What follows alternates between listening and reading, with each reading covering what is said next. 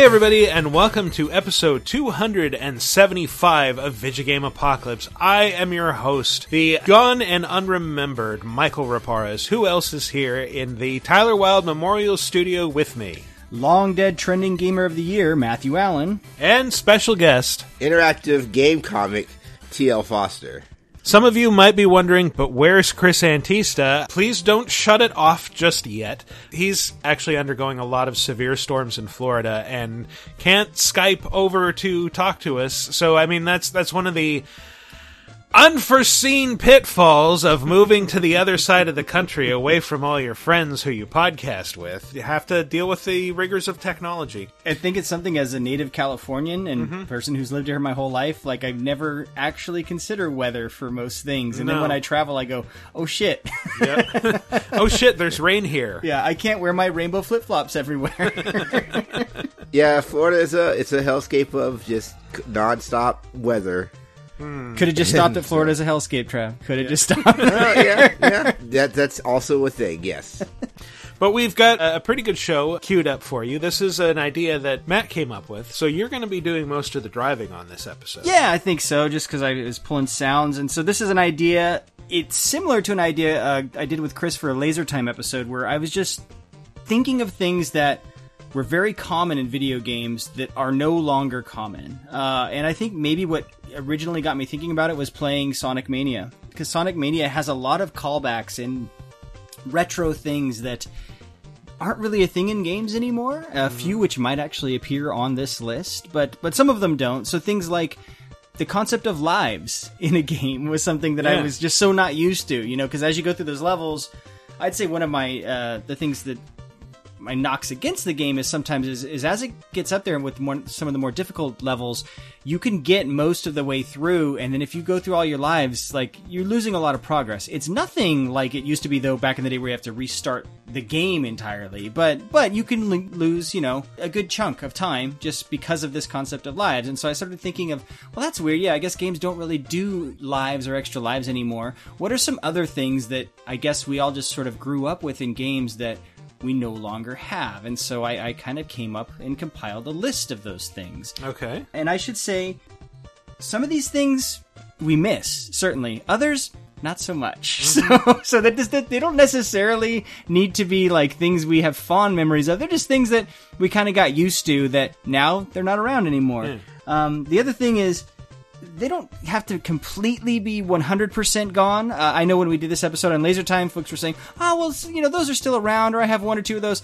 But just do me a favor, trust the olds on this one. If I put it on the list, guys, they used to be like really prominent and a lot more common. And now, mm-hmm. yes, you might in this random indie game find one or two, or through like some collector's edition of a game, you might get this stuff. But I'm talking about stuff that like almost every game had, or a huge percentage of games had, that now are just practically non-existent. Mm-hmm. So uh, those are really my only two ground rules of this list. So mean bean machine bosses go. Uh, no, I mean talking about the the lives. That's an interesting thing. That like, well, we we sort of have games. I, I feel like most games now either offer infinite lives or they it's basically just no lives just to continue.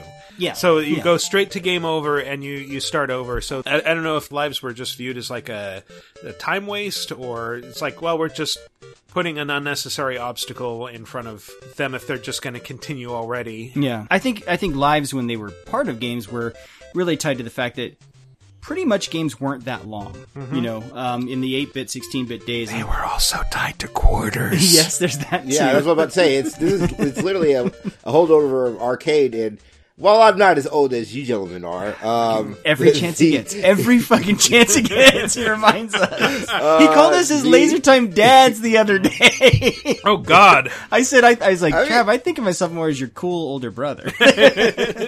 well, I mean, I think Dan is actually the same age as my stepdad, but that's beside the point. Um, uh, wow.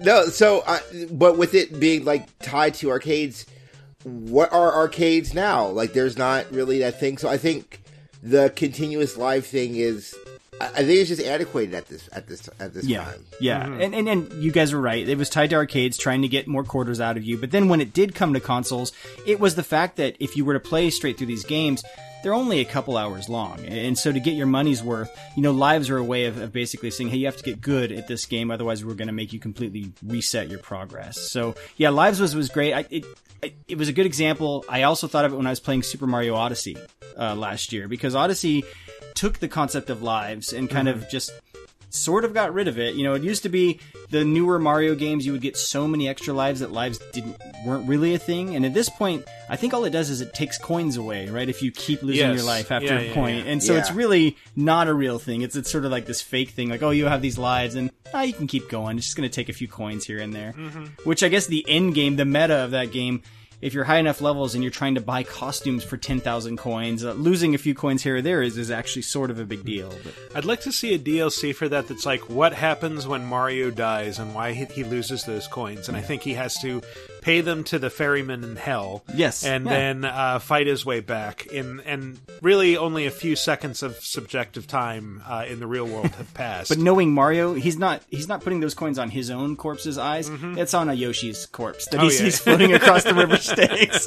he's selling out Yoshi down the river. Hollowing out Yoshi, sleeping in him, using him as a canoe. yeah, yeah, Yeah. yep. Uh, so some more examples, and this is one of those that's it's not completely dead, but again, trust us. So extreme sports games, particularly things like the EA big titles. But then, um, surprisingly enough, I think it was two years ago, uh, Ubisoft announced Steep, and so Steep Hmm. is sort of like the last extreme sports snowboarding type game Yeah, I around guess at this there point. haven't been a yeah. Yeah, yeah. I don't know when you said EA when you said EA big, I was thinking of like the street games that are Yes. completely gone, like like NBA Street. Uh, I think there was there's an NFL Street and a FIFA Street as well.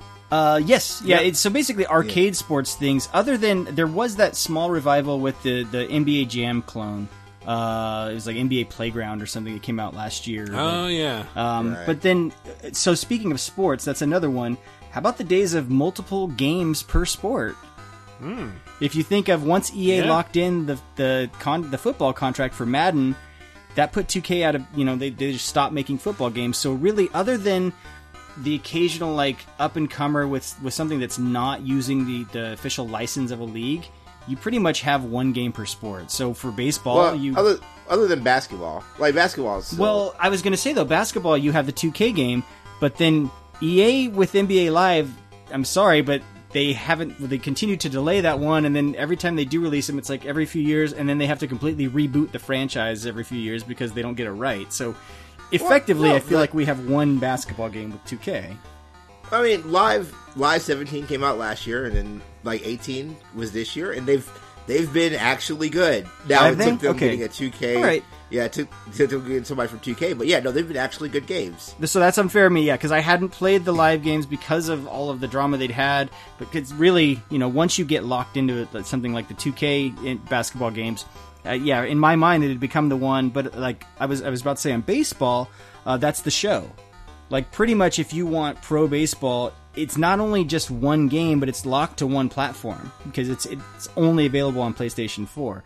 But back in the day, you had multiple companies with official licenses making multiple sports games on multiple platforms. So yeah, pretty much the sports thing is sort of sort of you know you get one and that's it um, so speaking of alternate platforms that's another trend that i was just having trouble finding a ton of examples but remember the days where we would have alternate versions of the same game on Yes. different platforms Absolutely. so I think Ghostbusters is the one I think of most first because I worked on that Ghostbusters game. The Wii version Yes. had a completely different art style, a slightly different story elements, right? Um, but was yeah, just called the same thing. And so there was confusion when you go to the stores. You would say, "Oh, I played."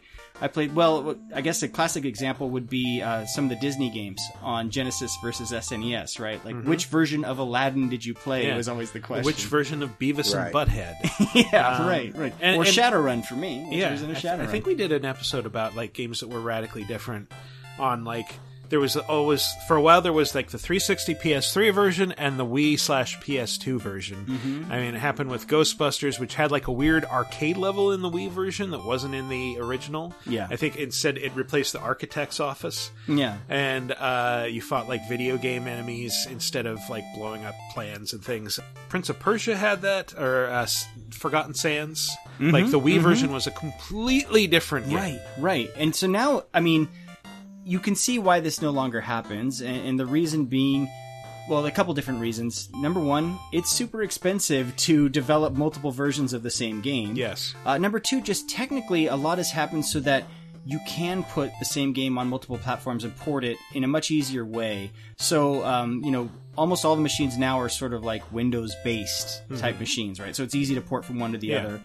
And then technologies such as Unreal and Unity make going from one platform to the next fairly easy because that middleware stays the Yeah, same. but I mean, today's gamers will never know the uncertainty of like, wait, so is the Genesis version better or the Super Nintendo Right, version better? right. Like, oh no, the the Super Nintendo version is actually garbage. You need to get the Genesis version, even though it looks worse. Yeah, or it'd, be looks, or yeah, which one sounds better. Yeah. it would come down, or or in cases like Mortal Kombat, which one has blood and which one doesn't. Mm-hmm. Yeah, and I mean, like these games would all be like developed sometimes from the ground up by different porting houses, so like you never knew what you were going to get. absolutely. Yeah, sometimes the the secondary wasn't always the lead platform, but like the secondary version would be considered the superior version of the game mm-hmm. after enough time had passed. So yeah, that's th- those are great examples of things we're talking about when we talk about dead great gaming trends, which we will get to right after the break. Thought you were hot. Guess what? You're not. You are dead, dead, dead. You brought your whole adventure to a screeching halt. You are dead, dead, dead. Your heart has stopped and your brain is cold. You were so, so dead. And now your body is starting to mold. You were so, so dead. Let's get scratching. Would you like exclusive bonus podcast commentaries and more from the LaserTime crew? Then we strongly encourage you to support this show on patreon.com slash lasertime. It supports not only this show, but all the rest of the LaserTime network. You'll get commentaries, play games with the hosts, see exclusive videos first, and receive an uncut weekly ad-free podcast bonus time. Speaking of which, here's a quick taste. But there, and then um, somebody just randomly wanted to have a um, cannibal movie feature, uh, double feature. So they brought like all their friends, made like cupcakes with like body parts on them, and like Cannibal the musical and Raw. You know, so it was. They just felt like it. I It remember wasn't- somebody for their birthday uh, showed the Blu-ray HD version of uh, Nekromantik Yeah. Oh my and invited all God. their friends What is out. Nekromantik? Oh my god! It's a German horror Oh, film where God. a chick fucks a corpse. It's like the whole movie's about her Fucking a corpse? That- Pretty much, and there's a sequel too. But uh, yeah, hey, come rent it at Cap City Video Lounge. We have both of them. Oh my God. Yeah. But I just thought it was so great. You know, she brings all her wherever you friends, are. and they're like, "Oh, I don't know what this movie is." It and then was you had a people, blast. you had people coming out during the movie just to catch their breath. They're like, "I don't know." Truly, It's like, I mean, multiple people and just I mean, like this like my losing friend, their but minds oh, in oh, there. man, I got to go outside and have a smoke break. This movie's horrifying. Get Bonus Time, a weekly uncensored and commercial-free podcast every Tuesday, starting for just $5 on patreon.com slash lasertime.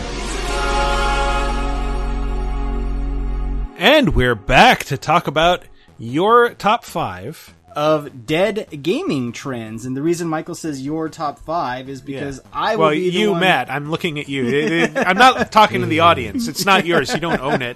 No, please stop do. trying to grab it. You can't. You can't reach through the speakers. Stop. You're segmenting the community again, Michael. we need further segmentation. Uh, well, anyway, so let's just kick into our top five with. Number five.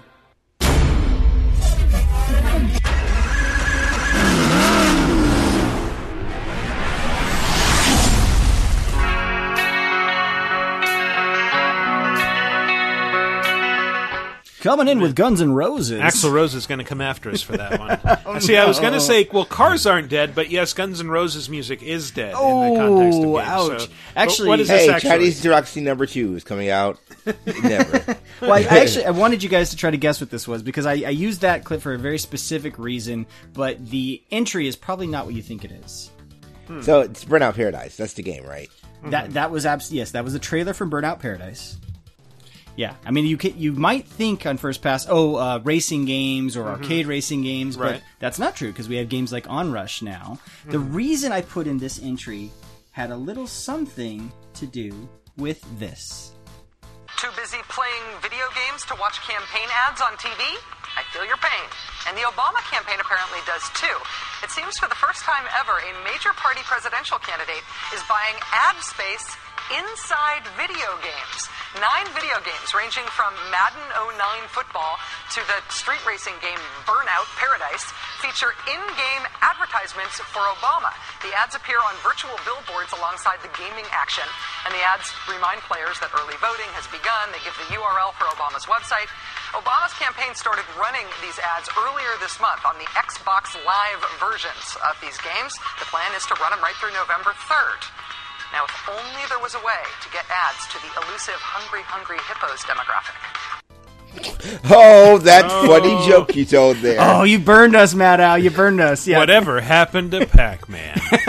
I'm sorry. Yeah, sorry to play such a long clip, but I wanted to get to the end where Rachel Maddow just betrayed how little she knows about video games by mm-hmm. by throwing out a "Hungry Hungry Hippos" joke, Yeah. which, by the way, bought the other day for my kids. Still holds up. "Hungry Hungry Hippos" is a good time. nice. I, I will say that I feel like in-game ads are kind of dead now. I don't see that lasting. I don't understand what's preventing, like, say, Epic from putting up ads in Fortnite, assuming they haven't done that already. So, yeah, what I'm specifically referring to, it's not just in-game ads because this is one where folks are gonna be like, "Well, I just played this game and it had a, it had a mm-hmm. product placement." I'm talking about this particular tech that powered these Obama billboards appearing. It was dynamic in-game advertising, and I know a little bit about this because one of my first jobs in the gaming industry that fell under one of the responsibilities of our team is trying to work on deals like this where we put these in games like SWAT 4 was one that that had this tech. So. Um, this this was a, a particular technology that was pretty much powered by there were two heavy hitters. There was this company called Massive Inc.,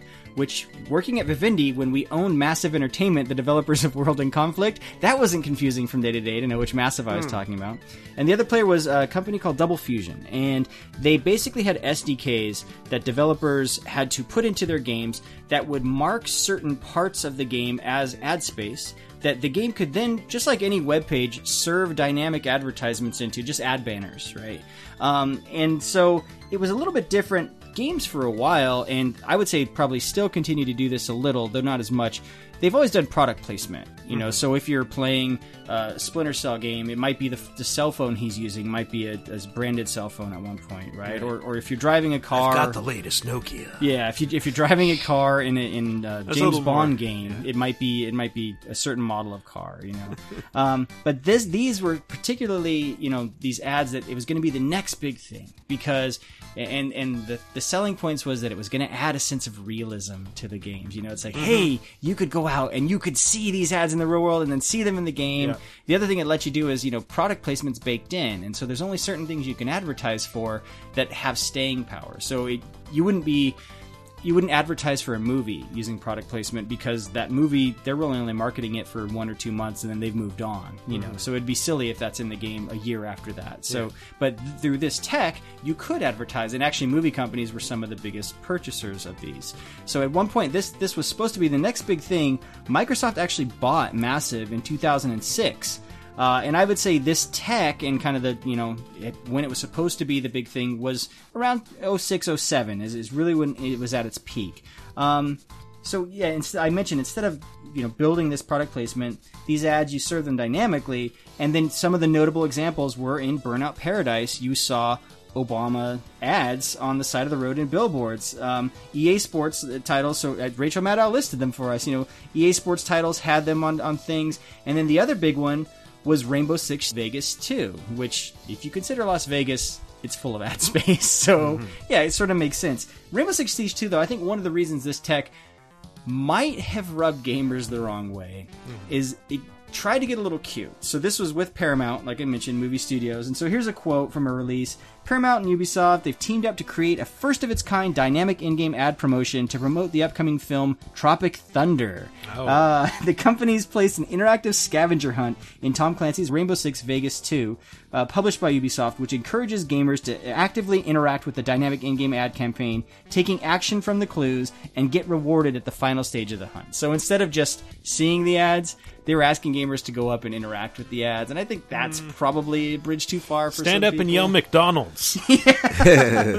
so yeah, I think that's one of the reasons this tech sort of went extinct. Uh, so I mentioned Microsoft bought Massive in 2006. They shut them down in 2010. Uh, and I, I, so here's the reasons I personally think maybe this this tech went away. Uh, number the first, the, the first, probably the most important reason. A lot of these ads or these types of ads shifted to casual games and to mobile games. So still to this Right. day, there's a ton of mobile games where you load them up and they'll show you a, a video ad really quick or they'll show you a banner. yeah, or like yeah, a banner will pop up in the middle of your game at the bottom of the screen. Yeah, yeah. So so that and so there, that's important for two reasons. Number one, like the total reach of those mobile games, and particularly free to play mobile games, is huge compared to traditional core console games. Uh, number two, the market. You know, the people who play those types of games, kids, moms, other people who don't typically play core video games. Uh, the other thing to note is, like I said, I think core gamers hated these. Every time they saw that, they just knew there was like this uncanny valley of. It was weird to see this photorealistic advertisement inside a polygonal game. Even if it was a realistic looking polygonal game, it still was like you, you knew right away. You're like, that's not that doesn't belong there. Well, I seem to remember early on there being some like uh, people like getting technical about it. It's just like, wait, so you're going to use some of my bandwidth for mm-hmm. online play to pipe ads to me in this game that I already paid you full price for? Like, yeah, I can, I can see why they get upset. Right, right. That'd be like I think at one point didn't Netflix experiment with with some sort of advertising, and then they I think they realized quickly if people are paying for subscriptions, they probably, Probably. don't want to see ads. I wish Hulu would realize that. That's right. Hulu does that as Yeah. well. Yeah, yeah. I, my other, I do have a personal suspicion that because we only ever saw a few ads over and over and again. It appeared they were having trouble selling their inventory, right? And so part of the promise was we're going to get so many companies buying ads. It'll be just like real life. You'll see advertisements everywhere. But if only one or two companies at a time is buying ad space, hmm. it's not realistic to drive down the road and see 10 of the same billboard or to see that, that billboard and then go, you Unless know, it's like Outrun. yes, yes, exactly. So yeah, or yeah, you see a billboard that has one ad, and then you go up to a you know a bus stop and it has the same ad. That's not realistic, and so you really do have to sell to a ton of people uh, to make that worth your while. Which kind of relates to the next thing, and this is again, I have even though I kind of helped out with this, I have no nothing but my own personal opinion to base this off of. But I I don't think publishers maybe were making enough money off of this to make it worth their while. Because as I mentioned, it was an SDK that they've had to put into their game to tell it, okay, go look for these ads. Uh, so that that costs money to integrate. Um, and if they were not selling through a ton of inventory and publishers weren't necessarily getting a ton of ad revenue, well, then they're not going to bother to put this in. So that's my sneaking suspicion. Uh, and then the other, you know, the bigger thing is a lot of this purpose of these is served in advert adver games or product placement uh, to the point where EA basically just said, "Yeah, we're going off. We're just going to go do it ourselves." And they they they still do in their sports titles. They sell all their product placements themselves. They, they built they, they built that up over the years, and they've got it down to a science. So they didn't really need this technology. So those are my reasons. Did you guys ever come across these ads in the wild? No, but when you're talking about this, I've been playing a lot of WWE 2K18, and they do the thing where they have like they have like the KFC ad, like they have KFC models. Like they don't. It's not. I haven't, I haven't seen the interactive ones, but I've seen it where like these sports games, like you said, the sports games where they they talk about like I. It's fun playing these games, and it's like, oh, Snickers, you know, be hungry. It's like, what? Yeah, well, Uh, that, that's actually so uh, that's really getting in the weeds, but there are some deals that if you use a certain license or a certain league, they have deals cut in already that you sort of have to include in games because of that, right? So if the NFL has a certain deal with like let's say Nike or something like that. Um, but from my understanding is you have to put that deal also in your video game. It like comes along with the game, and so that makes it even more difficult to sell ads in a game, right? Because it's like, well, you're technically not allowed to show these types of ads because of exclusivity. There's all kinds of Right. things when you have advertising that it gets really messy really quickly. I'm, I'm thinking of like Alan Wake had those uh, DLCs where like I think one was sponsored by Duracell and the other was by Verizon. Yes. So like the Verizon one, you actually had this character like coming into this other dimension to save you, and he was saying like, "Can you hear me now? Can you hear me now?" oh my god! but the Duracell one I remember because yeah, that was a big part of Alan Wake was your flashlight battery. Yeah, yeah. But th- so that It's like, oh man, my my battery can't work. If only I could find two C batteries. yes, and they that will be last power long. ups. yeah. Actually, I think these companies the that were doing the dynamic stuff that was always the the golden goose for them that they were trying to figure out a way to serve.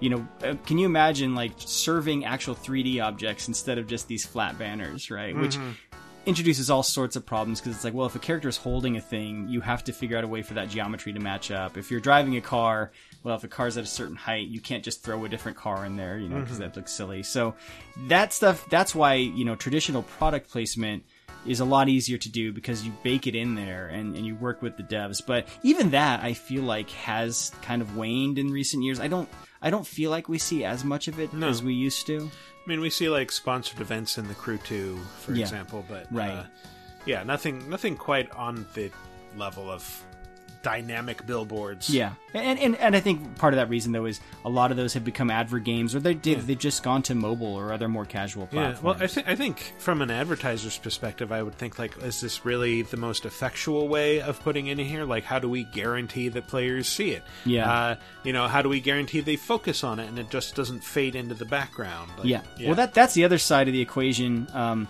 and again, getting really into the weeds of advertisement, but uh, video games might sell, you know, a few million copies, right? If you're lucky, uh, and so even if you are hitting people with a lot of ads, you know, it's not nearly at the scale where you can just go do an ad buy for you know on, on the internet and and hit just as many or, or like you know 4x 5x the same number of pe- the, the number of people in a much easier way and so yeah i think that's one of those things where this particular type of technology at least on core games we're talking you know pc aaa console may not be something that could come back although michael yeah, you know, as I get older, I get a bit more cynical about things. I, I could see it happening. But, uh, you know, product placement for now is here, and that bridges nicely with our next number four, an industry that knows its way around pro- product placement very well with.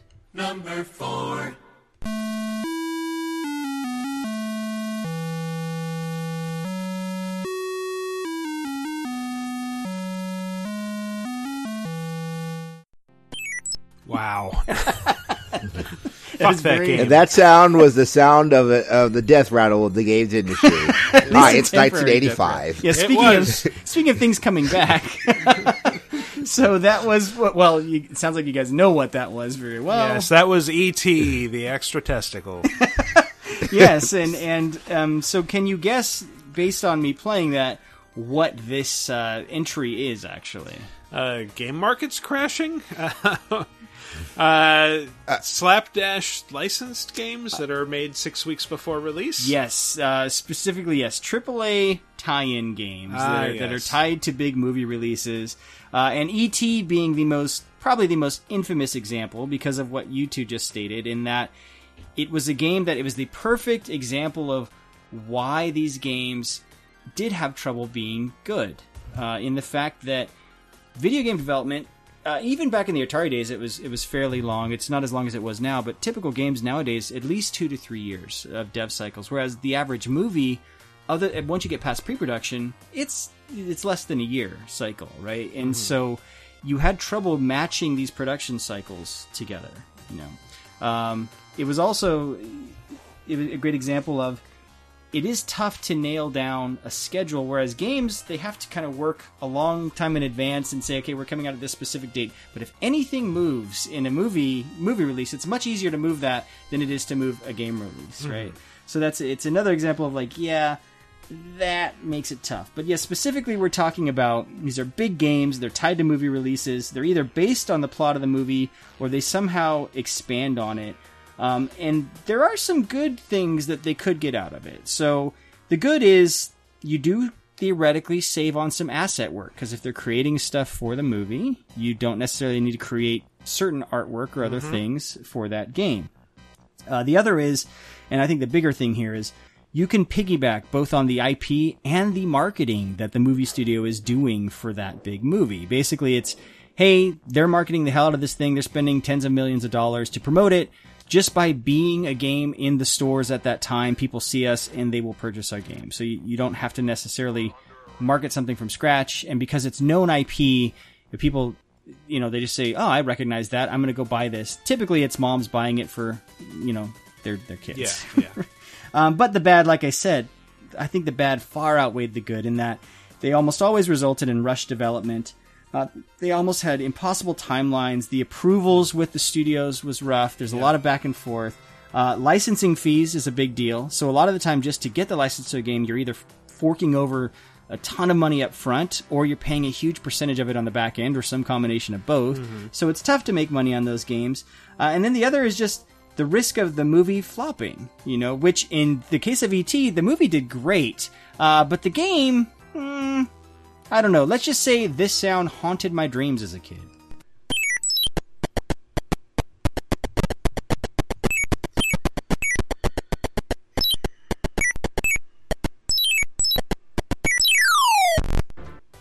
It's the Baby Jessica game. Oh no! Wow! Don't do that. yes, that was ET falling too down soon? the that well, was like like- 30 years ago. and they saved her, so I guess it's Yeah. okay. Yeah, Yeah. Yeah. And so- hey, you know what? We're sending our love down the well to uh, ET. yeah.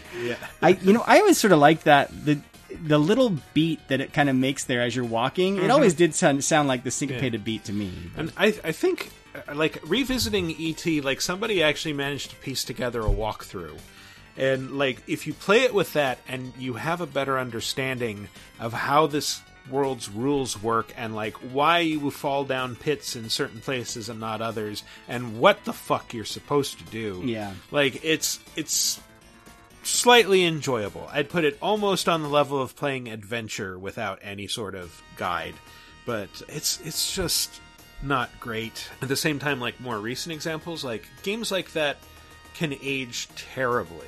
Like if you look at uh, Lord of the Rings: Two Towers for PlayStation at the 2. time praised. It At, was really at the time game. amazing. It was like this bold cinematic achievement. They worked with like Peter Jackson and Yeah. and that crew, the studio, and it was just like beautiful cinematic rendering of everything. And then you go back and you play it today, and it's like, what are these chunky ass graphics Yeah. with these sad, low res scanned actor faces just plastered onto them, Yeah. stumbling around? That's a good example because that was EA, Mm-hmm. and EA themselves uh, back they've basically admitted a few years ago that uh, that license business was falling apart, uh, and so now EA pretty much just has the Star Wars license, but they don't they don't tie it with the movies. You don't get like a Yeah. Last Jedi game. God forbid we get a fucking Last Jedi game. Can you imagine the backlash from that? But they they will basically have like games in the Star Wars universe that are meant to contribute to the overall canon, but they stay away from the main movies. They, they might throw some DLC having to do with the most recent movie, um, but actually that that example you listed is also a great example of another reason why it, it was a tough business. And so, having worked for Vivendi, Vivendi owned the license to Lord of the Rings, the book series from the Tolkien Right. family, whereas EA didn't come in and they just got the movie license. So, mm-hmm. I remember that time there, and this was before I worked there. There, Vivendi had a Lord of the Rings game. It had nothing to do with the movie. But if you mm-hmm. were just the casual mom strolling through Walmart and you want to pick up the latest and greatest game tied to this movie for your kid, it was there was a lot of confusion. You could mistakenly buy these things that had nothing to do with the movie, and imagine the disappointment when you bring that home and you don't see Viggo Mortensen. Yeah. you see just this generic, you know, game character. and there was no EA Fellowship of the Ring game. It was just it began with Two Towers, which kind of covered both. Yeah. and there might have been some licensing conflict there. I do remember getting a call when I was a newspaper editor slash critic that I got a call from this guy from Vivendi who was saying like, "Yeah, we're going back to the original texts. Like, just we're, we're it's not based on the movies. It's drawn from the original texts. Oh, And it's like it's not scripture." It's a novel series that was written in the 30s. to some, it is scripture, though. Uh, yeah, I know. But I mean, those you, those you mentioned those EA games. Those are great examples, I think, of, of when it can go right, right? Mm-hmm. Uh, but probably the most notable example, because I was trying to think of, and, and Chris always talks about this in an age of superhero movies and Marvel in specific uh, being as huge as it was for the past ten years. The fact that post the Iron Man game, I can't think of a big AAA standalone game that's tied to those movies. No. Uh, in Well, well, there's X Men Origins Wolverine. X Men Origins Wolverine was Mm-hmm. in there, yeah, yeah, but th- I don't know if that came after the Iron Man game or yeah, not. there, there was. I think they did two Iron Man games. Right? And this is Sega that did. I mean, those, there, okay, yeah. there was the first Iron Man game. There was the the Hulk game, which was Vivendi had the Hulk game as well. Then yeah, was, uh, which yeah. it- the Sega's Hulk game kind of felt like an echo of the Vengeance yeah, Hulk game. yeah. And then Actually, uh, that tech was used to build prototype. ah, the yes, running up the that's right, buildings and all right, that yeah, stuff. Yeah. And then um, I think Iron Man three was mobile only. Yeah. So they- yeah, there have been mobile tie-ins. what I was trying to get at is there there haven't been any. Um, well, I will I will when we talk about why these things no longer exist. I, people might point out there have been some, just not what you'd think. But there is one gold standard movie tie-in game that I always go back to is I think probably the best. And let's hear about that from this person. All right. I think as a consumer of video games, the first and foremost thing I look for is the quality of game. It's not just about the springboard of the movie title you have or whatever, it's really about the quality of the game. And I think that everybody who's put their work into these games has done an excellent job and has really made it stand out among uh, those titles. He acts through the whole game like that. yeah, but I was just about to say he sounds exhausted, and who would that Uh-huh. he be, Michael? that would be Tobey Maguire. Yeah, which you can tell they cut this behind the scenes piece probably after he'd done all his voice work for the games because he, he just sounds a little bit hoarse, super exhausted. But here he's talking about how good the Spider-Man game is, and actually he's talking about for this Spider-Man three, but I'm specifically referring to Spider-Man two is Yeah. what I would say might be the gold standard. Spider-Man 2 is an amazing game in spite of his awful, just exhausted voice acting. I remember saying like it's like he literally phoned it in, but like, "Hey, I'm your friendly neighborhood Spider-Man." It makes me wonder though, just like him talking there, like is that just how he always is? And like you Maybe. know, Raimi like- was like getting the best out of him. Like no, That's like just his normal speaking energy. voice. Yeah. I mean, he did play poker for a while, right? So he's kind of got that Yeah. constant poker face mm-hmm. going.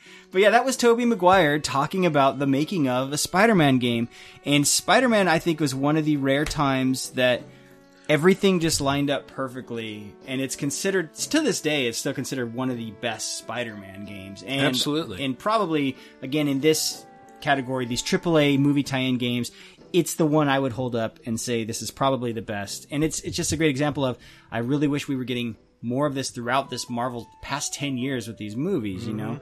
Um but we're not. And I mean, to the fact that there was actually a publisher that started up just to specialize in movie games back in 2007 by the name of Brash Entertainment.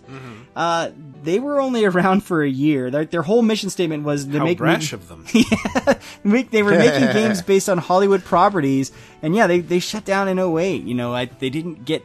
I think they got like one game out the door or something. Um, and so yeah, it's the things tied to rarely ever worked. In fact, though. There are some examples. It's weird. I was trying to think of like, okay, what are some other examples of really good licensed games? And those almost always came later. It's it's weird when you don't put people on a schedule and tie them to these things how you can actually create a good game. Uh, and one of the first examples that popped into my head goes a little something like this.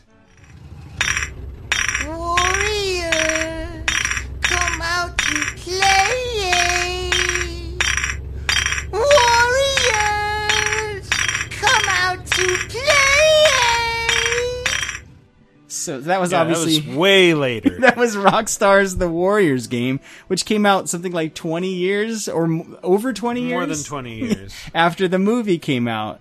Um, so that was regarded as like, hey, this is actually a really fun. And, and actually, I think Chris has talked about that movie is just a video game. If you think about it, it's, it's, you know, colorful characters trying to get across a city. It's a, basically a beat 'em up just on Yeah. the screen. you know? Absolutely. So it made perfect sense to be a video game. But I was thinking of more examples. So think of games like GoldenEye, games like uh, Yeah. Chronicles of Riddick, Butcher Bay, Butcher Bay. That came out like a few years after, you know. Yeah, yeah, yeah. Uh, so GoldenEye was, I think, two years after the movie came out. That's So that- true. That, was probably one of those cases they were trying to time it with the movie, and then just said, "Well, just give it the time it needs to get out the Mm-hmm. door." Um, so yeah, it's almost all of the good examples I could think of came several years, or the Ghostbusters game we were talking about. Yeah. that came several years past Which the as, as close to a Ghostbusters 3 as we're probably going to get. Well, it's, it's Dan Aykroyd himself has called it Ghostbusters 3. Mm-hmm. So, but yeah, the days of tying in with things and coming out at the same time, pretty much over. And reasons why, um, well, the biggest one I can think of again, mobile games. Yeah.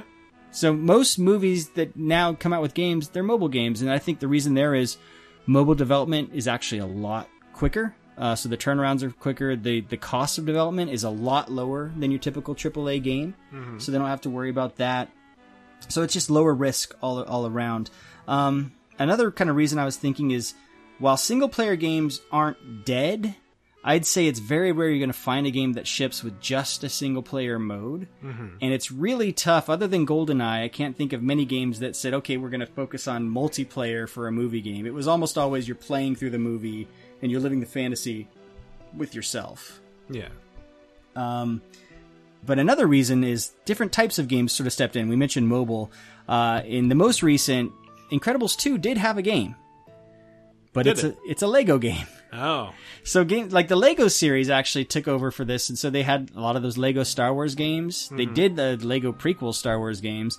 They've had Lego Indiana Jones, Lego Harry Potter. After EA kind of said, "Okay, we're not doing the Harry Potter dedicated games anymore," so Lego games stood in. Toys for Life games kind of came. So things like Lego Dimensions started to take over. Mm-hmm. So eh, yeah, it's, it's just different, totally different types of games catering to a more casual, younger market. I mean, yeah, you still definitely see that. Like, I guess there was just a Hotel Transylvania 3 game that's basically just Pikmin made in Unity, somebody yeah, said. yeah. And but when you said Incredibles, I thought you were going to talk about there was an Incredibles sequel game that came out shortly after the movie called like Incredibles: Rise of the Underminer. Oh, are you serious? Yeah. Right. Which obviously they completely Ah. abandoned because the new movie starts with the Underminers. So. Yeah, but then he just kind of disappears. yeah, yeah. No, um, I was thinking of the inverse, where there was a movie that was so bad it ruined the franchise, but had a really good game, and that was The Mummy, the new Mummy remake. Oh, Yeah, yeah, yeah. yeah. The, uh, 'Cause- what was the game called? It, it was The Mummy Decoded, I believe. De- de- I thought it was demastered or something. Demastered, like yeah, that. something like that. Yeah. It's this really, really good Metroidvania where Russell Crowe talks to you as Dr. Jekyll. But the the cool hook is that like so you're going through and you're getting different gear and weapons. If you die, the conceit is like, well, that was a different agent Ah. that you then need to go and retrieve your stuff from their body. The only problem is uh, when you die, uh, you're brought back as a zombie. so you have to go kill yourself with all your cool gear and weapons with nothing but starter weaponry. Ah, So that gets really tough. Gotcha. So, yeah. that but that wasn't like a big AAA like 3D game. Wasn't it like a side side scrolling? Yeah, it was a side-scroller. Yeah. So even then, it's like cheaper to make, right? Mm-hmm. And and was available. Which systems was that on though? That was. Uh, Um, it was, I I think, all the major ones. was some of the major uh, ones? Yeah. Yeah, it was on PS4, uh, Xbox One. I've So been w- playing when- it on Switch. when you do see them, yeah, they're typically like they're not what we're referring to, which is like the big Spider-Man type games. They're usually like kind of less expensive genres, or yeah, they are tied with these kids games. So like, we we talk about well, the Marvel movies didn't have any games. Technically, they sort of did for a year or two with Disney Infinity. Like that's the way they got the superhero stuff in video games. I, I was thinking, like, what was the organization you're you're an agent of in the Mummy Demastered? It's called Prodigium. It's just like what is uh, uh, there's a lot of it. What what? I, I don't know. I never, I'm sure there's some explanation in the movie that right now someone who saw and enjoyed it is uh, getting ready to lambast me over. But I, uh, I can dig it, Michael. Can you dig it? I can dig it. That guy sued Rockstar, by the way. no, no. Well, he was in. The, that was from the trailers, so yeah, Ah, he okay, saw that yeah. Mm-hmm. even without buying the game. Um, so yeah, AAA movie tie-in games are number four, which leads us, of course, to our wow. I know exactly what this is. Trav, do you want to guess? Um, is that Ninja Gaiden? It is Ninja Gaiden. Nice, Trav. So here, here's a little bit more. This might help you out.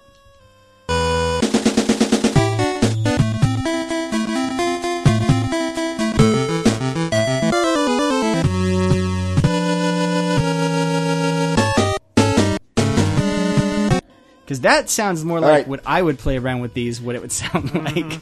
So, at what point did you unlock Supersonic to be unlocked in level one? Oh, I don't. Which is a thing you could do with sound tests. Sound Ah. test, yes, there it is. So yes, sound test is was, and the reason I put that is this was Michael's personal favorite uh, because why? With Ninja Gaiden 2, when you access the sound test, there were like several levels of it, and like the the first level of it, you got just like a scared looking like chibi Ryu up at the top of the screen, the the ninja, and then the the deluxe version had uh, Ryu and Irene Lew, his love interest, and she was like pointing a gun, and she would shoot the gun when you would play certain sounds. Ah, okay. And the reason I put sound tests on here is yeah, sound tests were something I feel like they were just sort of an artifact of the 16-bit era for some reason. Like they kind of I, I'm sure there were a few in the NES days, but I remember them coming in with SNES days, and I remember them sort of going out with those SNES days. Like there were maybe a few in the PS, like the PS1 era, and there are a few games that do include them now, almost as like bonus. And so I mentioned one of my inspirations for this en- entire top five was Sonic Mania. Mm-hmm. And Sonic Mania has an unlockable debug and sound test mode. So if you aren't tired of hearing this from playing the game, you get to hear. Specifically, that last one I hear a lot in Sonic games. Oh, yeah. That's me getting hit, uh, and all my rings getting lost. But yeah, no. So it's basically, it was just sort sort of like a menu where you could go, and usually you could hear the entire entire songs from the game, which was great because sometimes songs would get interrupted as you beat levels or during cutscenes, and so sound tests were the kind of the only way for a while to completely hear full songs. And you could also isolate out some with some of these all of the sounds from the game, and I'm talking all of the sounds, you know. And so a lot, a lot of the time, browsing through them sounded like that Ninja Gaiden clip we played, where you would just get like little snippets and pieces of things as you're browsing through, but you hear every uh, wah, and Yep, yep. every noise from every character in the game, uh, and you, it did make you realize, like, wow, voice actors do a lot of takes, a lot of variations that goes into these games. But yeah, they were they were sort of a thing of the 16-bit era. I mentioned so Ninja Gaiden, Sonic. Um, one game series that has had them since the beginning and still has them is a favorite of yours, Trav. And can you think what that would be? I cannot. Oh, I mentioned Sonic. Does Sonic give you another hint? If I said that you could hear Sonic sounds in the Smash Bros. games. Oh yes, yes. As a as a Smash expert, I should know this. Smashbert. We, we already established what your, your title yes. is. Your Smashbert. Uh, so yeah, the Smash Bros. games uh, have always had a sound test mode since the beginning, and I think a lot of it just has to do with that is a fan service ass fan service game, and so if you're going to have a game that's all about fan service, you absolutely need to put a sound test mode in there. You want to hear when uh, all of your random, like the announcer when he says these things, or you want to hear when Snake says something. You, know? you want to hear the many different ways in which Link says "hop hop" or "tortilla." That's right. Exactly. Like I said, uh, yeah, I'm just the isolated vocals of Xander Mobus basically saying different words is always hilarious and something that I actively look out for. So yes, I should have guessed that right away. Yeah. I wow. I mean, another retro game that I know is a favorite of yours, Michael, brought it back as well, Mm-hmm. uh, and that's a it's a Ubisoft game, but it's, uh, it's a few years old at this point. Retro game. Retro from game, Ubisoft. yeah. Huh. Scott Pilgrim. Oh yeah. Scott Pilgrim, of course, had had, a a sound sound test. test? Oh, yeah, okay. it did. And a pretty cool looking sound test too. It has a little graphic that goes along with it. Um, but so let's let's come up though. What are our theories why sound tests went away? Um. Uh, because people like myself who don't go digging into games, which is weird because there's like a whole community of just ripping game files, but yeah, I, I just think that the the average consumer doesn't really dig through the game settings as they used to. I think I think the latter part of what you said is is one of my reasons, which is with the uh, with the internet Mm-hmm. pretty much now once you can get and record a sound file, it is instantly everywhere. Yes. And so for legal reasons, there are probably reasons publishers wouldn't want to make it super easy for you to be able to do so. And mm-hmm. sound test modes are a very easy way to completely rip all of the sounds, all of the character sounds, which they may or may not have licensing agreements on, and all of the music, which leads to my next reason I think they might be extinct is the video game soundtrack market actually was flourishing for quite some time, and you could sell those things that you were giving away for free. So why put them in a game for free? Ah, good point. Uh, and then, kind of the last is games are expensive to make. Yes. And so, why add something in there that only a tiny fraction of your audience is going to engage with? Why spend the time to put in this mode? Uh, plus, uh, the kind of the final reason is it's related to debug modes as well. Is the tech has improved so that they don't actually on consoles need to put these like little menus for programmers to test things. They can mm-hmm. kind of all do that on PC now, and so I think sound test modes were sort of an artifact of when they had to debug things on the console directly. So when they changed the way they develop games, they removed them. But that's hmm. just these are all just my guesses. Yeah. They're all pretty solid guesses, I think. Do you have any other particularly fond memories of sound test modes or any? I mean, that Ninja Gaiden one was a big one. Yeah. Uh, I, I played around with that, and that's, I think, the only one I remember spending a lot of time playing around with. Partly because, like, oh, it's fun to listen to the music, and it's also fun just to make, like, the Irene chibi look like she's shooting with different noises. Yeah, that was the coolest part. Yeah, is the yeah, Irene yeah. Chibi for sure. Well, and if you guys at home want to make your own uh, VGA uh, soundboard, go right ahead. Mm-hmm. Uh, Michael and I will be hanging out after the show, and we're just going to be saying random sayings. uh, we'll make fart noises into the mic. It'll be great. Yeah. Uh, Don't Just, overpromise. just impossible. Who? Huh. That's, actually, that's, that's at a higher that's at a higher Patreon tier. If you Yeah. want us to open the VGA sound test mode, um, all right, maybe that's not going to happen. But you know what will happen? Number two.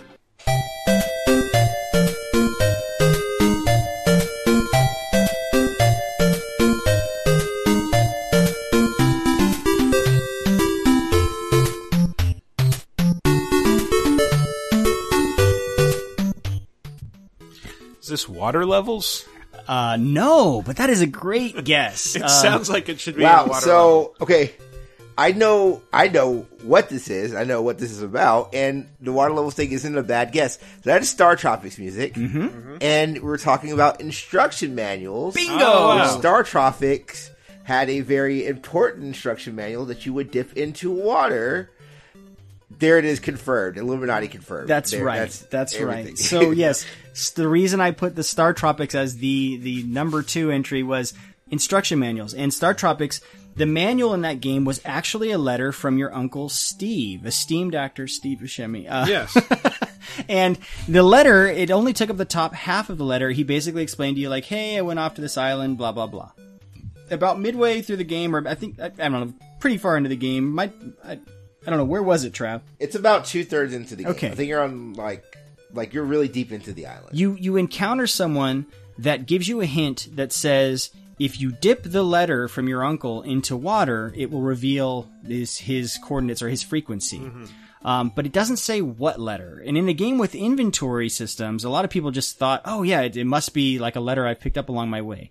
It was actually referring to the letter that was shipped with the instruction manual. And sure enough, when you dipped it into water, it revealed the entire second half of the message, which where he says, "Hey, I think some people are following me. Uh, here's the codes to my frequency, and I think this, the frequency was like seven four seven or something." Which wow. the only way to see that code, uh, if you were emulating the game, was to know that by going on the internet and finding it. Um, although I will say, or borrowing the game from Blockbuster. well, that no, no, that that's true. But I, I mean, in people playing later. Although the Wii version, the Virtual Console version of the game, had a cool little thing where it showed you the letter, and then there was a little icon for a bucket of water, and if you clicked it, it made the rest of the letter neat. appear, so you could Neat, actually neat. see the secret code. But yes, instruction manuals. Um, these are a thing. I grew up you know, I'd go to Toys R Us, and if I was getting rewarded for good grades or something, I'd get a game, and I was so excited on the way home. I would I would open the box and I would read the instruction manual, and I remember Same. reading things like the Legend of Zelda instruction manual, which was full of pictures and stories. And this is something that people don't games don't have these anymore. They just they stopped being produced. Uh, I was looking uh, on kind of trying to look up okay uh, what at what point did they stop getting made? And I noticed a huge drop off. I was uh, it was pretty much between the Xbox 360 and PS3 days and this generation. You can't find any. Like I feel like the drop off was earlier, like after the PS2 generation. It started. Yeah. Yeah, oh yeah, It it definitely get started. I, yeah, I was looking at the numbers uh, from sites where it's like, hey, we have you know backup doc, uh, manuals you can download, Mm-hmm. and like yeah, PS2 generation was like in the thousands, and then last generation was like only a few hundred, and then this this generation there were zero entries Yeah. for PlayStation 4, and I think there was one for Xbox One, but it was one of those Toys to Life games, which would have just been how to build this thing, an instruction manual, so Oh, a little yeah, bit yeah. different. So This is the one thing I get genuine nostalgia for. Like I used to love getting the because it was just it was to me it was extra books, right? And so my mom was a video gamer, and she would write out detailed notes in the memo field. So when I was younger, like she'd play Legend Legend of Gaia, like Illusion of Gaia, excuse me, hmm. and she'd have all these detailed notes, and I would look through those, and it was such a it was it's something to me like I I feel really weird that we don't have it, but we haven't had it for two generations because it used to just be one of the things that I looked forward to looking through and leafing through. Yeah, yeah. Actually, um, the notes section is great. Yeah, that was something that uh, I want to talk about in a second. But uh, one of the things about instruction manuals, I think a lot's been lost there, is that used to be uh, developers and publishers' chance to tell a little bit more backstory about a game or fill in the gaps on characters. And they often contained art that wasn't like official marketing art, Yeah. and a lot of the time backstory that may or may not have been official backstory. Yeah, do you remember like Konami would always have those weird like sort of blob art portraits of their characters? Yes. and, uh, yeah. yeah. Uh, the Mario manuals in particular are ones I remember for the art because you would get some great. That would be like official Nintendo artwork. Although you would see some, a few things you're like, wait, what? Like it's, sort of like off brand, slightly off brand Mario. Uh, but I also bring up the Super Mario Bros. booklet is sort of infamous. In it's hard to find the original because in the original it mentions the Koopa tribe was turned into the Mushroom Kingdom's residents into bricks, stones, and what they called field horsehair plants. Probably the fire flower power ups is is, oh, is the yeah, guess. Yeah, yeah. Field Um, horsehair, sure. And this would mean that Mario, when he is jumping and shattering bricks, he's actually shattering bricks that, that are full of human souls, and he grabs coins and ingests people to throw fireballs. That's all just human souls that he's Yep, churning out yep. there. Uh, so yeah, those in- implications are a little bit wrong, and so that's why they've since retconned and completely removed that from any any instruction A little, manuals. little bit disturbing, but since we're talking about this, I'm reminded of like when I was in grade school and like would get graph paper and start to like draw out my own ideas for video games. Like a lot of what I drew was just like this is like a manual for uh, for a Mm, game that doesn't mhm, exist, mhm. and so I just kind of go through and like draw characters and like give them like well this. Ga- characters in games have like weird, vaguely Japanese sounding names, so I should give them names like Little Marta and stuff like that. It's just like you know, actually, one game that was going to be my next example of a game with a great uh, instruction manual sort of sounds exactly what you're talking about, and that Yeah. game was.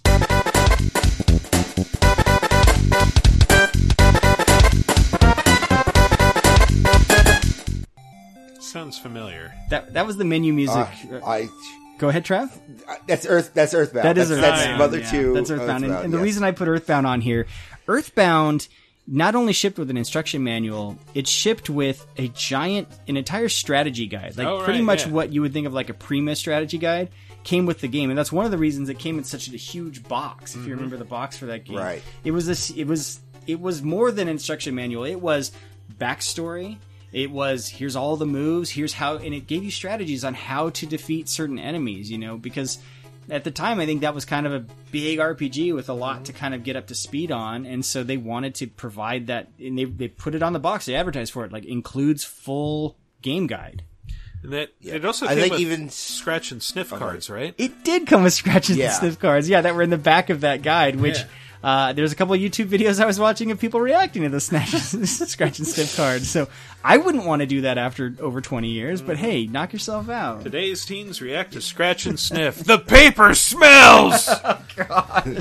Um, but yeah, Uh, but no, Starmen.net they did something very similar with um, with Mother Three or Fangamer. Excuse me, Fangamer. Yeah, they they did Uh, a whole custom actually- Mm-hmm. booklet for Mother Three that they they basically riffed off of the original Mother Two or Earthbound uh, game guide. Yes. I was mentioning the Legend of Zelda. They you always had epic guides, right? It was it was full of pictures, mm-hmm. full of full of story, and I think I was telling you about this. I bought the Explorers edition of Breath of the Wild, and I highly recommend it for anyone who hasn't bought the game yet because that brought me back to childhood. It came with the game and then a full.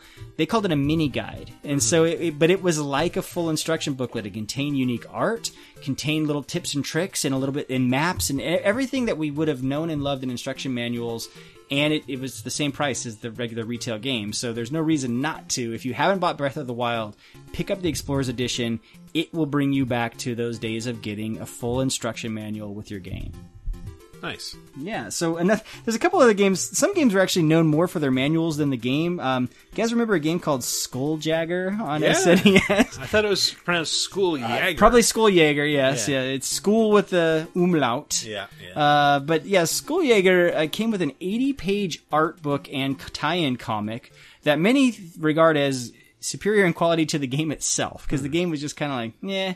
It also had like a 900 number where you could call and hear a pre-recorded message from Skuljagger or Skulljager. Oh, God. And it would talk sexy to you and ask what you were wearing. Is I it mean, I'm pirate gear, matey? I don't know.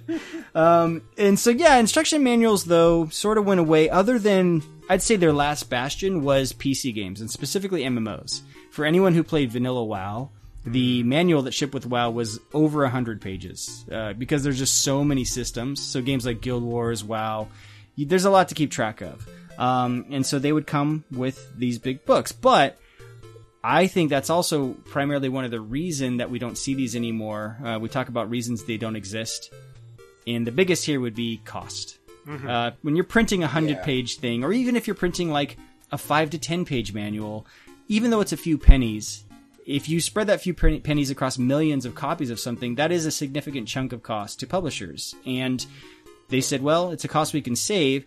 Uh, what a lot of games started doing last generation, and now they, well, I think it was might have been this generation. It's when they made the the jewel cases see through plastic. Mm-hmm. A lot of instruction manuals, quote unquote, now are just printed on the inside of the art flap on the game. So if you open up your jewel case to the game and, and you know take out your disc and look through there, you might see some very basic rudimentary instructions. But Yeah. other than that, nothing comes with the game. Reason the other reason is we have the internet. Mm-hmm. And so a lot of that job of educating people on how to play the game, you can just go look on that the game's website, go look online. There's there's tons of guides or the games themselves contain Yeah. tutorials now. Like tutorials are pretty standard. Like I- if I play a game without one, I notice like what the fuck is this? Well, this generation How do I know how to walk right and fire? Like Well, now now Microsoft for this generation, you'll remember they put in that help system, which was this whole app just that was supposed to. I think every game was required to have their instruction manual be Mhm. part of this help app that you could pull up back when the the tab thing was not the tab. What they call it the um. Where you could pull up an app on the side of your game while you're playing. Oh, the snap. The snap. You could Thing, yeah. snap the instruction manual Oh, as wow. you're playing the game. So yeah, that I think a lot of those just gave us alternatives. And now, you know, a lot of game marketing, a lot of the websites, they're doing the heavy lifting there of telling you the backstory, giving you info about the characters. And so you don't need the manuals. Although for me, it would still be nice to have. Like Yeah. I loved it. But yeah, those there's a lot of things added up and then really though, it's the cost. You know, publishers mm-hmm. just say, "Well, we have other things now that we can do to give them this info. Let's cut that cost." And sure enough, I mean, hey folks, we probably won't have physical media for much longer, so the instruction manual was definitely going to be a part of that, but we'll see. I don't know. Yeah. I mean, if you're like me, just be a giant weave, and they'll sell a collector's edition for five hundred dollars more than you should have paid for it. But it'll come with a cool art book and a and a faux uh, uh, instruction manual. I was trying to think of what was the name of the company that used to do like the really in depth instruction manuals for for the Saturn. That wasn't Treasure, was it? Um, I'm not sure. You said it was for Saturn. I mean, it could have been. I Yes, like like they were like they not well, it couldn't be treasure because it's like RPGs, but they would have like the very Oh, in-depth, working like, designs. instruct- Working Designs. yeah, there we they go. would always like do these really lavish uh, localization things. yeah, Yeah, see, So that's, like that's the kind of fan service that you love, and if you're going to get, I'd, I'd say you're right, Trav. Like, if you're going to get a collector's edition or a specialized version of a game, or uh, I think instruction manuals are probably a big draw to those um, the retro reprint games where they'll like you know special services will do limited runs of games Mhm. that are actually on like plastic cartridges. Yeah. So the instruction manual is, is a big draw there. And working to thinking about working design still makes me think about like uh, one moment that I regretted when I was in like a Software Etc. back in the late '90s, and after the Saturn had tanked and they'd released Magic Knight Rayearth, and it's like, oh man, I don't know if I want to spend sixty bucks on that. And it's like now that game's worth like a thousand. It's ridiculous. Ah, you never worry about the investments you didn't make. Eh, I guess. Um, but you, Trav, you were talking about note sections, and so note sections, yeah, every instruction manual always had one or two extra pages that they would just leave blank for notes. Now, I didn't know anyone who actually used them. I would sometimes write down passwords in. them. Remember passwords, kids? Ah. Interestingly enough, that was I was going to segue to our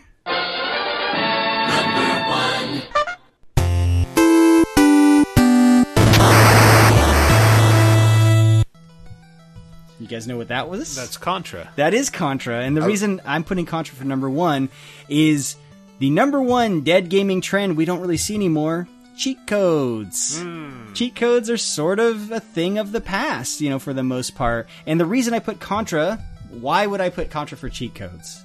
Because of the Konami code. They That's- gave you 30, 30 mans. That's right. And how about 30 men. 30, 30 mins. And, and this code is so well known. How about we have D.Va from Overwatch tell us what that code was? Up, up, down, down, left, right, left, right, BA start. Thank you, D.Va. Uh, the reason I was able to have that file, by the way, is that's actually an Easter egg on the official Overwatch game site. If you type in up, up, down, down, left, right, left, right, BA start, Oh, wow. she it, the screen will rain little tiny uh, images of D.Va, and she will say that to Nice. you. yes, so uh, I confirmed that last night. I did that, uh, and now I have that clip.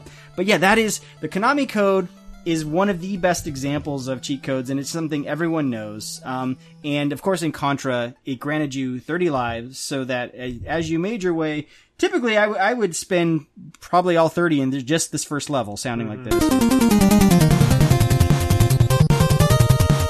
Dead. Yep, yep, dead. I've died Dead. ten times just hearing that music. yeah. So, but yeah, and but it worked in other games too. I think its origins was actually in uh, Gradius, right? So there was a programmer. Yes. I was um, going to say R type, but that was wrong. yeah, it was Ka- Kazuhisa Hashimoto. He was developing the home port of uh, Gradius in '85, and the game was too difficult to get through for testing, so he created a cheat to give him all the power ups for the game, stuff that you would normally collect over the course of the game. And of course, that cheat was up, up, down, down, left, right, left, right, BA, start. Right. Uh, and then it since appeared in several Konami games, sometimes with slight variations. So sometimes you would throw the select button in there if you Mhm. had two players, like for Contra. Oh, okay. But it was in TMNT. Uh, Metal Gear ha- had a version of it. Mm-hmm. Uh, and actually, if you do it in some Metal Gears, Snake will call you out for cheating. He'll be like, "Hey, what are you trying to do?" Yeah. Uh, Ca- Castlevania had used it, DDR, and just a bunch more. It, it was so big, even that non-Konami games, some non- non-Konami games would use the code. It Mhm. was that prevalent. Um, in fact, it was so prevalent. It is since I mentioned Overwatch references it with D.Va because she's supposed to be a gamer character, but it since has worked itself out of video games and into other forms of pop culture, including as heard here.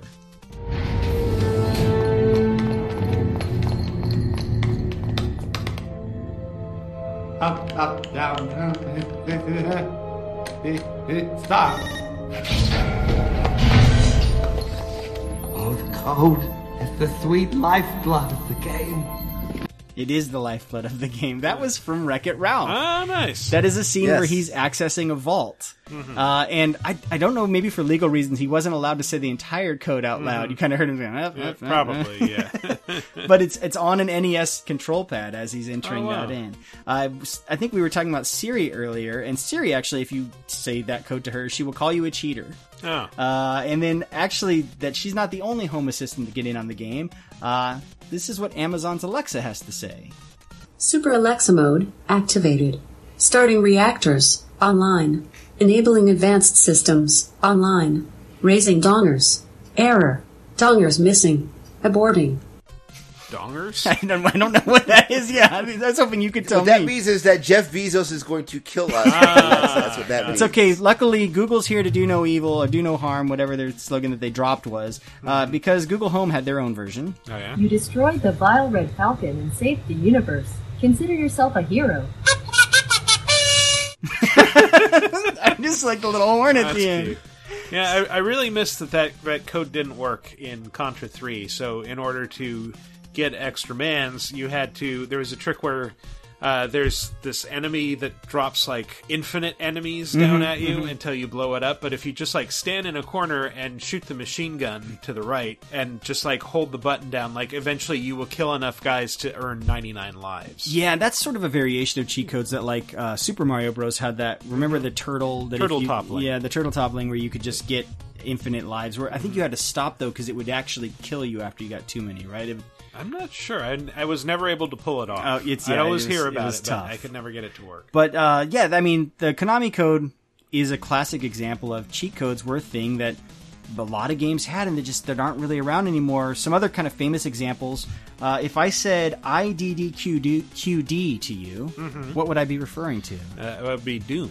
That's yeah, that's a good pull, Michael. What that specifically is God mode in Doom, and the origin of that is it's apparently it stands for IDS Delta Quit Delta, which was their way of saying we all dropped out of school to work for this company. I think they did just fine after making Doom. Yeah. Uh, the other famous Doom code was IDKFA. Yep. Which, depending on who you ask, either stands for keys, firearms, armor, kick fucking ass, killer fucking ammo, keys full ammo, whatever. It basically just gave you all the good stuff. I always thought of it as kill fucking all. Yeah, and then there was one that I'm not going to try to pronounce. It was id spispopti, which was their no clipping code. Ah, yeah. Uh, but it, that's the, the way it's it's a really weird name for that. But it's basically uh, it's as if it stood for smashing pumpkins into small piles of putrid debris. Um, Wow. Yeah. That's a good mnemonic device for remembering that, I guess. But other famous games with codes, we talked about Mortal Kombat earlier. So the Genesis version had Mhm. the blood code. Yeah. Which was the ABA Revolutionary. CAB, Abacab, uh, B. Oh, sorry. Abacab. Abacab. Two B's there at the end. Uh, which, yeah, you could see blood. Uh, the Justin Bailey code from Metroid, which lets you play as uh, Samus without her helmet. Uh, and then NBA Jam, of course, had like things like Big Head mode. But that was one where if you like held certain buttons while pressing start, it, it would do that. It would give you gigantic heads in the game. Uh, and then some games, I guess the most recent examples I could think of were like in the GTA games, like San Andreas, where if you type in certain codes or words, it would get you stuff like a ton of money, or it would drop a tank in the world. And PC games still have tend to have tons of cheat codes that you can access with the console. Well, that's that's. uh, I was going to transition into like why these aren't around anymore. I think PC is a great example. Most games, as they're developed on PC, are still developed with this uh, the console commands, like, which is there are you still do need debug modes to like warp around the game and check stuff out. It's just yeah, a lot of games don't bother taking those out after the game ships. And They might take out certain things, but not others. Yeah. Um, but yeah, I think that's one of the reasons. So, but now most console development can be kind of done more on PCs. They don't need to, to leave the cheat codes into consoles when they're testing things. They can test it all on the PC. And so the console versions, they kind of keep clean and they, they don't have to have those. My other big explanation, I think, for why we don't have them, um, paid DLC. Why why give people codes to let them do stuff for free where you can actually charge? Uh, I think a lot. There's a couple offenders that are kind of notorious for this. Like, hey, we're going to charge you to have unlimited weapons or unlock all the weapons in a game or ammo and stuff. Yeah. So I just think it, it kind of came with that. Um, and then this also sort of relates to the sound mode. I think it's one of those things where why develop a part of a game because game dev is so expensive that only a few people are going to find out about. Hmm. You know, nowadays it's just well, we're only going to develop things that everyone who buys the game will see. And so cheat codes are one of those things that they're really more meant for a few like the most hardcore of core fans. Hmm. Yeah, and then you've also got achievements, which every every so often you do see a game that has cheat codes, and when you uh, turn them on, it'll often say like, "Oh, we're turning off these achievements." Yeah, if you turn that's this true. on." That's true. Also, you're going to wreck your save. Yeah. I mean, the other thing, too, is, again, kind of blame the internet. Once the internet came out, it wasn't necessarily as cool to learn about codes anymore, you know, Mhm. because anyone could get access to that information. Whereas back in the day, it was, hey, my friend knows this thing, or you Yeah. might see it in a magazine, or sometimes I think magazines would even get, so, hey, we're going to give you an exclusive cheat that you can run this episode, this issue. And so, yeah, that sort of market for the need for cheat codes went away. I'm just remembering uh, at one point doing a, a very underhanded thing as a teenager, where I like was desperate to get my envelope art featured in EGM. So like in order to have something to send them, I like just printed out some codes from the internet that from from AOL that I had found. It's like maybe they haven't seen these, and just like take off all the attributing information, stuff it in an envelope that had the art, and send it to them. Oh. Mail fraud, Michael. Yeah. Mail fraud. But it's like, well, they say like, stop sending us codes from the internet. We've seen them and they're all fake. And then it's like, but this isn't from the internet. It's from America Online. Oh, well, that's been our top five. Did anyone have anything else they want to say about cheat codes before we go? Mm, no, I, I just so I actually cheat codes is how I actually started reading the words of Dan Amrich uh, Oh. when I was The Gospel much of Amrich, younger. if you will. Mm-hmm. The Gospel of Amrich when I was much younger. Is that is, probably like is in- that when he was Dan Elektro at GamePro? That is was when he was Dan Elektro. Yeah. Yeah. So my me and my cousins used to play Mortal Kombat 2, and I remember like the first time I saw GamePro with my cousin was like, "Hey, we're gonna use this to use all these to learn all these cheat codes so we could do, you know, I forgot what was it was it called combat mode or the what was the cheat? It was like a actually it was like a cheat thing. It had like it had like combat something K, uh, but it was all in GamePro, and I remember reading it and then never not reading GamePro until like it shuttered. So it was it was like going through those codes was how I started reading GamePro Hmm. and got like introduced to Dan Amrich and Andy Eddy and that whole cast of characters. Nice, Wow. nice. I technically got my first real job in the game industry because of cheat codes. Because of your AOL scheme. Well, exactly. Yes, I was uh, carried on a litter to EGM headquarters, and I said, "Here's have a job and a billion dollars." Uh, now, they uh, actually it's because Games Radar, the U.S. version, was founded because uh, Future, the publisher, had bought out Cheat Planet. Which Ah, yes, was this other thriving site, and uh, they immediately nuked the forums that had built this community and like you know said come over to the games radar forums instead. And people are like no this just doesn't have the same functionality. Where's our folding group? Mm. um, and and yeah it was uh not a, but you know it, from out of that came my career in the games industry Out so- of the ashes of Yeah. codes arose the phoenix that is Michael. yeah, I'm glad that they, they spent so much money on, on Cheat Planet before the concept of cheats eroded and went away. Yes, it's Uh, true. Yeah, yeah. I mean, now we just have like GameFAQs is really only there for like walkthroughs. It, Yeah. it used to have more Exactly. codes. Yeah. Walkthrough written in like 1997. Like, Yeah. oh, it's like you're communicating with me through the veil of time. Um. So like, yeah, that's been our top five. Um.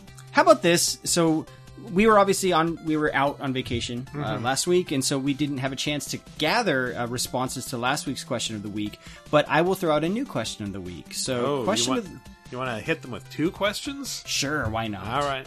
Uh, this week's question of the week, let's go with what is your favorite cheat code of all time from any game, any system? That's a wide net to cast. Mm-hmm. Yes. Uh, favorite cheat code. Uh, I mean, the Konami one seems too easy, doesn't it? It's too facile. Like Yeah, like everyone uses it. It's the only one I can cliche. remember. It's the only one I memorized. Um, I mean, being able to finally figure out how to continue in Super Mario Brothers was pretty cool. Hold down A and, and hit start on game over. I'm embarrassed to say I d- didn't remember that to this day. Oh, wow. So, I mean, I think I, I, yeah, I think I learned it at one point and went, God damn it! I was probably just so pissed that I Yeah. never knew it. Uh, I also uh, am kind of proud of having remembered the uh, the password to the final level of Adventure of Lolo. So if anyone wants to pick that up and skip ahead straight to the end, it's GCVT. Oh god. Okay. um, do glitches count as cheat codes? um, There's a specific way to do this glitch. It is, it's a well-known glitch. I'm just asking, does it count as a cheat code? Uh, yeah, yeah, I'll say yeah. Okay. Uh, I'm going to say getting unlimited items in Pokemon Red and Blue, which involves you going to talk to the bug, the, talk to a a bug catcher in Viridian City, and then surfing on Cinnabar and finding MissingNo, and then whatever item you have in your sixth slot will have unlimited items to it. Oh, nice. I think mine would have to be uh, the original Legend of Zelda, when you would type in Zelda as your name, and immediately uh, get access to the this the second walkthrough or the second quest, right? Mhm. And so yeah, that was kind of a way to skip ahead, if you will. Even though it was always confusing to me as a kid because his name's not Zelda, his name's Link. So why would you why wouldn't you type in Link instead of Zelda for your playthrough? But yeah, so that one where you typed it in and you got to skip ahead to kind of like yeah, Master Quest mode. I always thought that was kind of cool. Actually, I thought of a better one. Okay. Castlevania 3. Put in your name as Help Me. So help space me, and you get like 30 lives, I think? Ah, okay. Or 10 Ah. lives? I, I'm going to look it up, actually, what it did. I did like when Konami started punishing people for using the Konami code during their games. Like I mentioned, like Snake would call you out for being a cheater. There were a few games like that where I think in might have been in Gradius. Eventually, it just blew your ship up when you tried to use it. It's like, nope, you're not going to get through this way. So yeah, it's, it starts you with 10 lives. Help me. But Ah, it's okay, very there you go. useful. Very, very useful. Yeah, it does what it says, says what it does. All right, so that's this week's question of the week. Uh, you can answer the question of the week under the comments for episode number 275 Mhm. at VidjagameApocalypse.com or ri- by replying to us on Twitter at VGApocalypse or by posting a comment on the official LaserTime Facebook group. I will post the question of the week there as an announcement and go ahead and answer. Uh, Yep. Let's go out with some plugs. Uh, sure. So if you like what I say, I do a podcast called PNB. It's over on PNB Cast. You also check it at PNB at patreon.com slash PNB. Uh, we try to do a cool show and we do a lot of different shows and I'm doing a sports show and an anime show and also an actual play show. So there we go. And also RPGs, which I've had both of these gentlemen on my RPG show, Grind That's Forever. That's true. Yeah, had a It good was a lot of fun. We talked about Monster Hunter World. And Suikoden. We did. Me and Michael talked about, yeah, Suikoden in Final Fantasy VI. Nice, nice. Um, Michael? Well, I mean, this is usually the part Okay. where we start talking about our own Patreon thing. Sure. So, uh, yeah, give us money, you bastards. Uh, no, uh, Patreon.com slash lasertime, uh, where you can sign up for a bunch of extras. We're currently heading toward a goal on Patreon that will enable us to start doing monthly spoiler casts. And we are also working on putting together a Dungeons and Dragons or possibly other tabletop RPG show. We, we're still in talks about it. But uh, yeah, s- sign up for there. There's a bunch of benefits to being part of that community. Yeah. And so, yes, speaking of the Patreon, if you don't want us to become long dead gaming trends, uh, please give us your support at patreon.com slash lasertime. Uh, if you just want to follow me personally, I'm on Twitter at Maddie C. Allen. That's Maddie with the Y. All that's there, usually pretty bad, always my own. As always, you can follow the show on Twitter at VG Apocalypse or me personally at Wikiparas. Thanks for listening, everybody. We'll see you next week.